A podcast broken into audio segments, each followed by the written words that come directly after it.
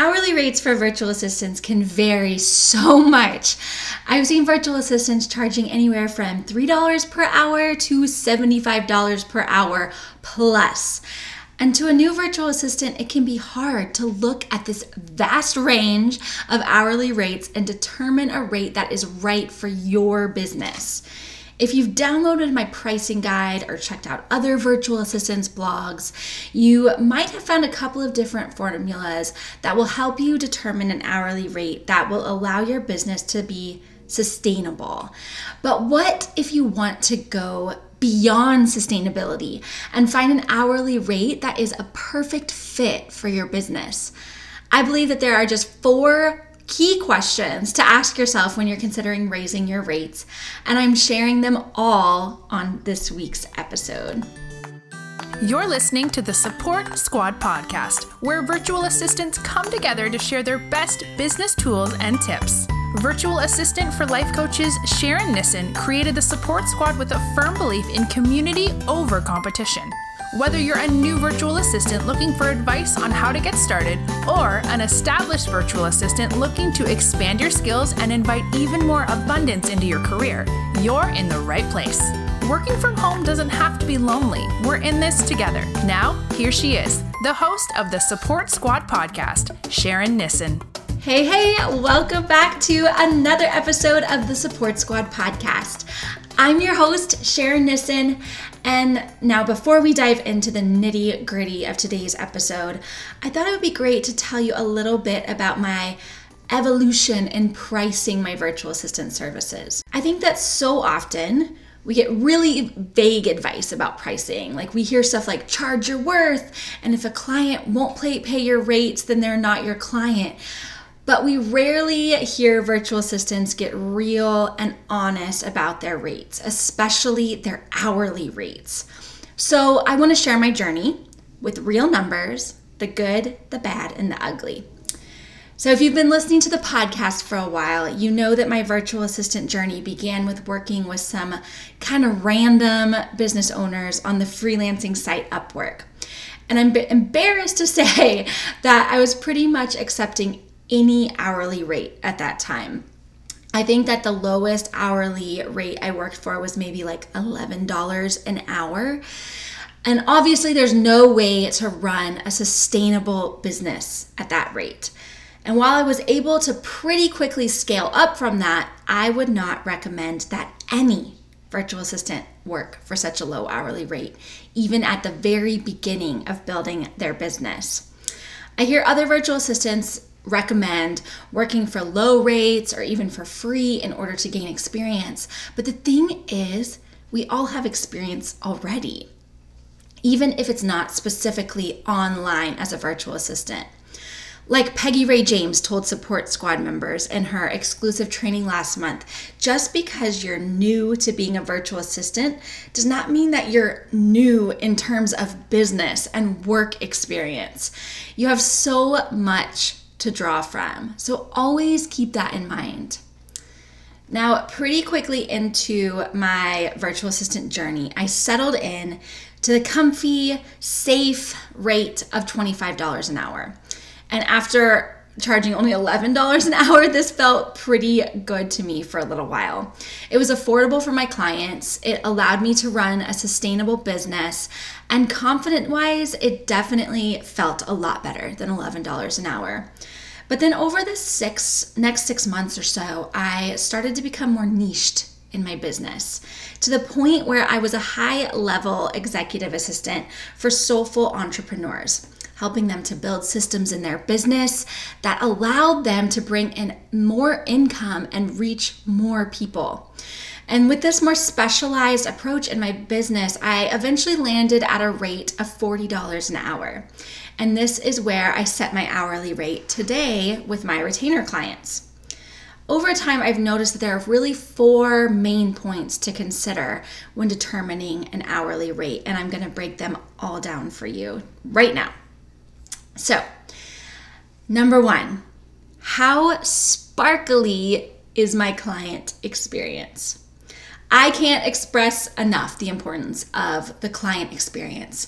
Creating a streamlined, personalized, beautiful customer experience will attract clients that are more willing to pay a higher rate. Think of it like this. Say you went on vacation, you're going to go on vacation. And so you're checking out hotels, you're reading reviews, you're doing cost comparisons. And one hotel costs $99 a night, and it's close to everything you want to check out. It has the amenities you need. But when you read the reviews, people are saying things like, horrible experience, chaotic check in, bad communication, or things like decent hotel, but terrible management. So then you find another hotel that costs $159 a night. It has a similar location and similar amenities, but the reviews say things like wonderful experience, excellent service, or friendly and welcoming staff, seamless check in process.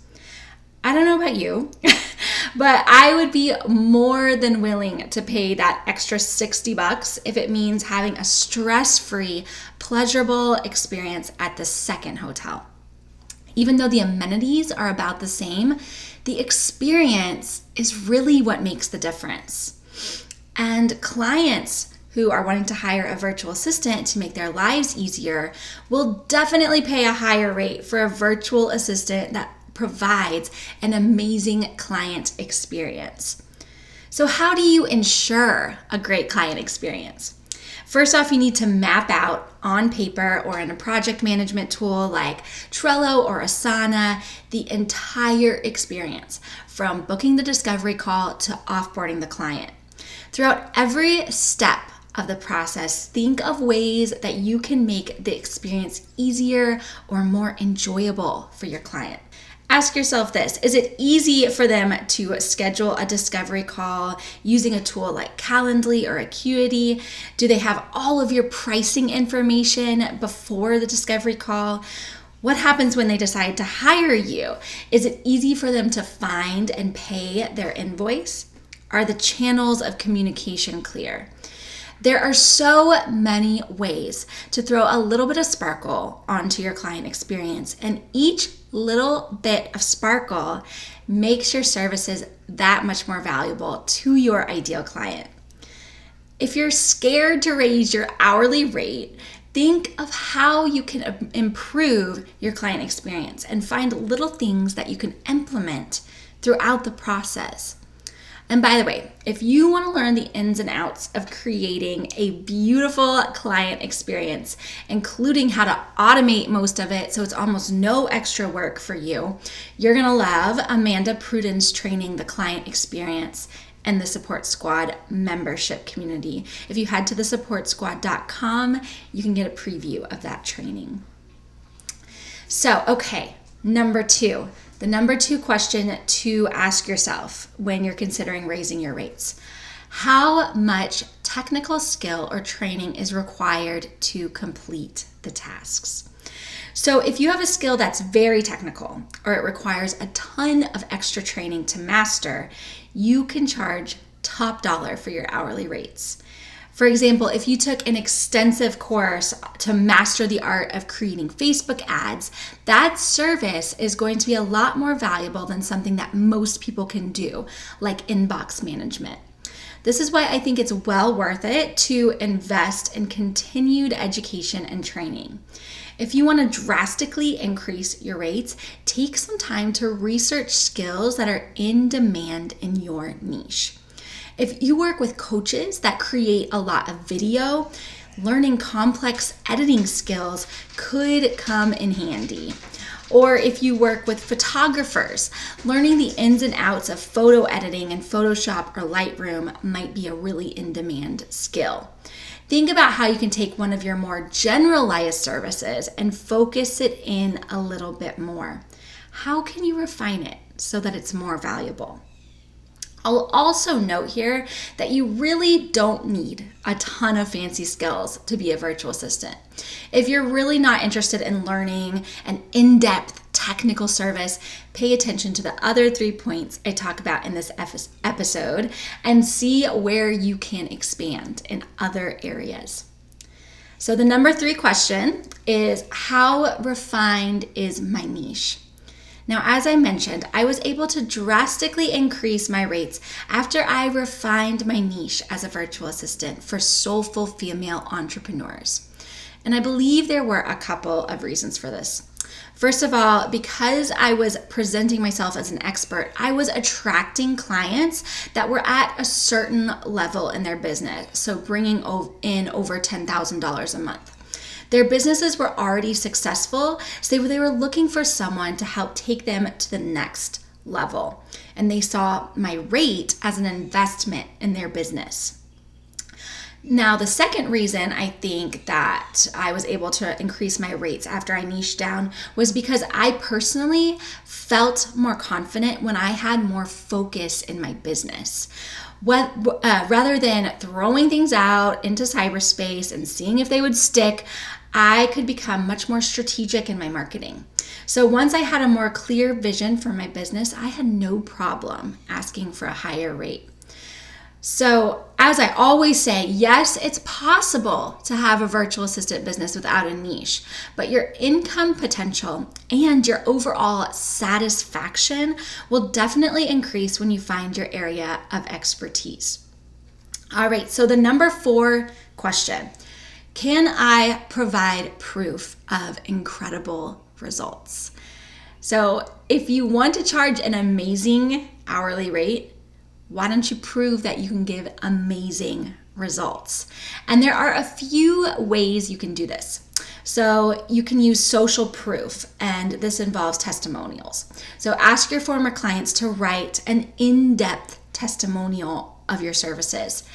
And to make sure it dives deep and provides lots of evidence for future clients, you could come up with a quick form in or a quick questionnaire in Google Forms to send to them. Another way you can do this is with a portfolio. So, having a portfolio of your highest quality work will prove to potential clients what you're capable of. You can create a portfolio page on your website or make a PDF in Canva. Just make sure that you're showing off your absolute best work. Quality is better than quantity here. Um, another way to give that social proof is with case studies. If you're a social media manager, take screenshots of your client's engagement rate. If you're a Pinterest manager, keep records of your client's link clicks. If you provide email marketing services, track your clients' open rates. If you can show your success with past clients, potential clients will gladly pay a premium hourly rate because they'll already have that trust and be excited to see the results that you can show them. You'll notice that as you ask yourself these four questions, that there are probably pieces of your business that you can uplevel in order to justify a serious increase in your rates. The beautiful thing about being a virtual assistant is that there's so much room to increase your income. And by continuing to improve your skills and your customer service, you'll not only begin to attract clients that will be happy to pay your rates, you're also going to fall more and more in love with your business. And that, my friends, is priceless. Now, if you want to ask me any questions about this week's episode, make sure to join us in our private Facebook group, the Support Squad Hangout.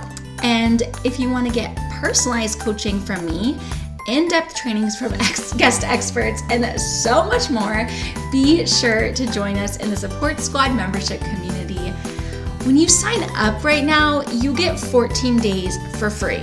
And when you enroll, you get instant access to everything that's in the membership area. So that means all of our trainings from guest experts, all of our past coaching calls, all of those bonus goodies like contract templates and tr- bonus trainings and all that stuff. You get instant access when you enroll and try it for 14 days for free. So I'll see you in there. Until next time, Boss Babe.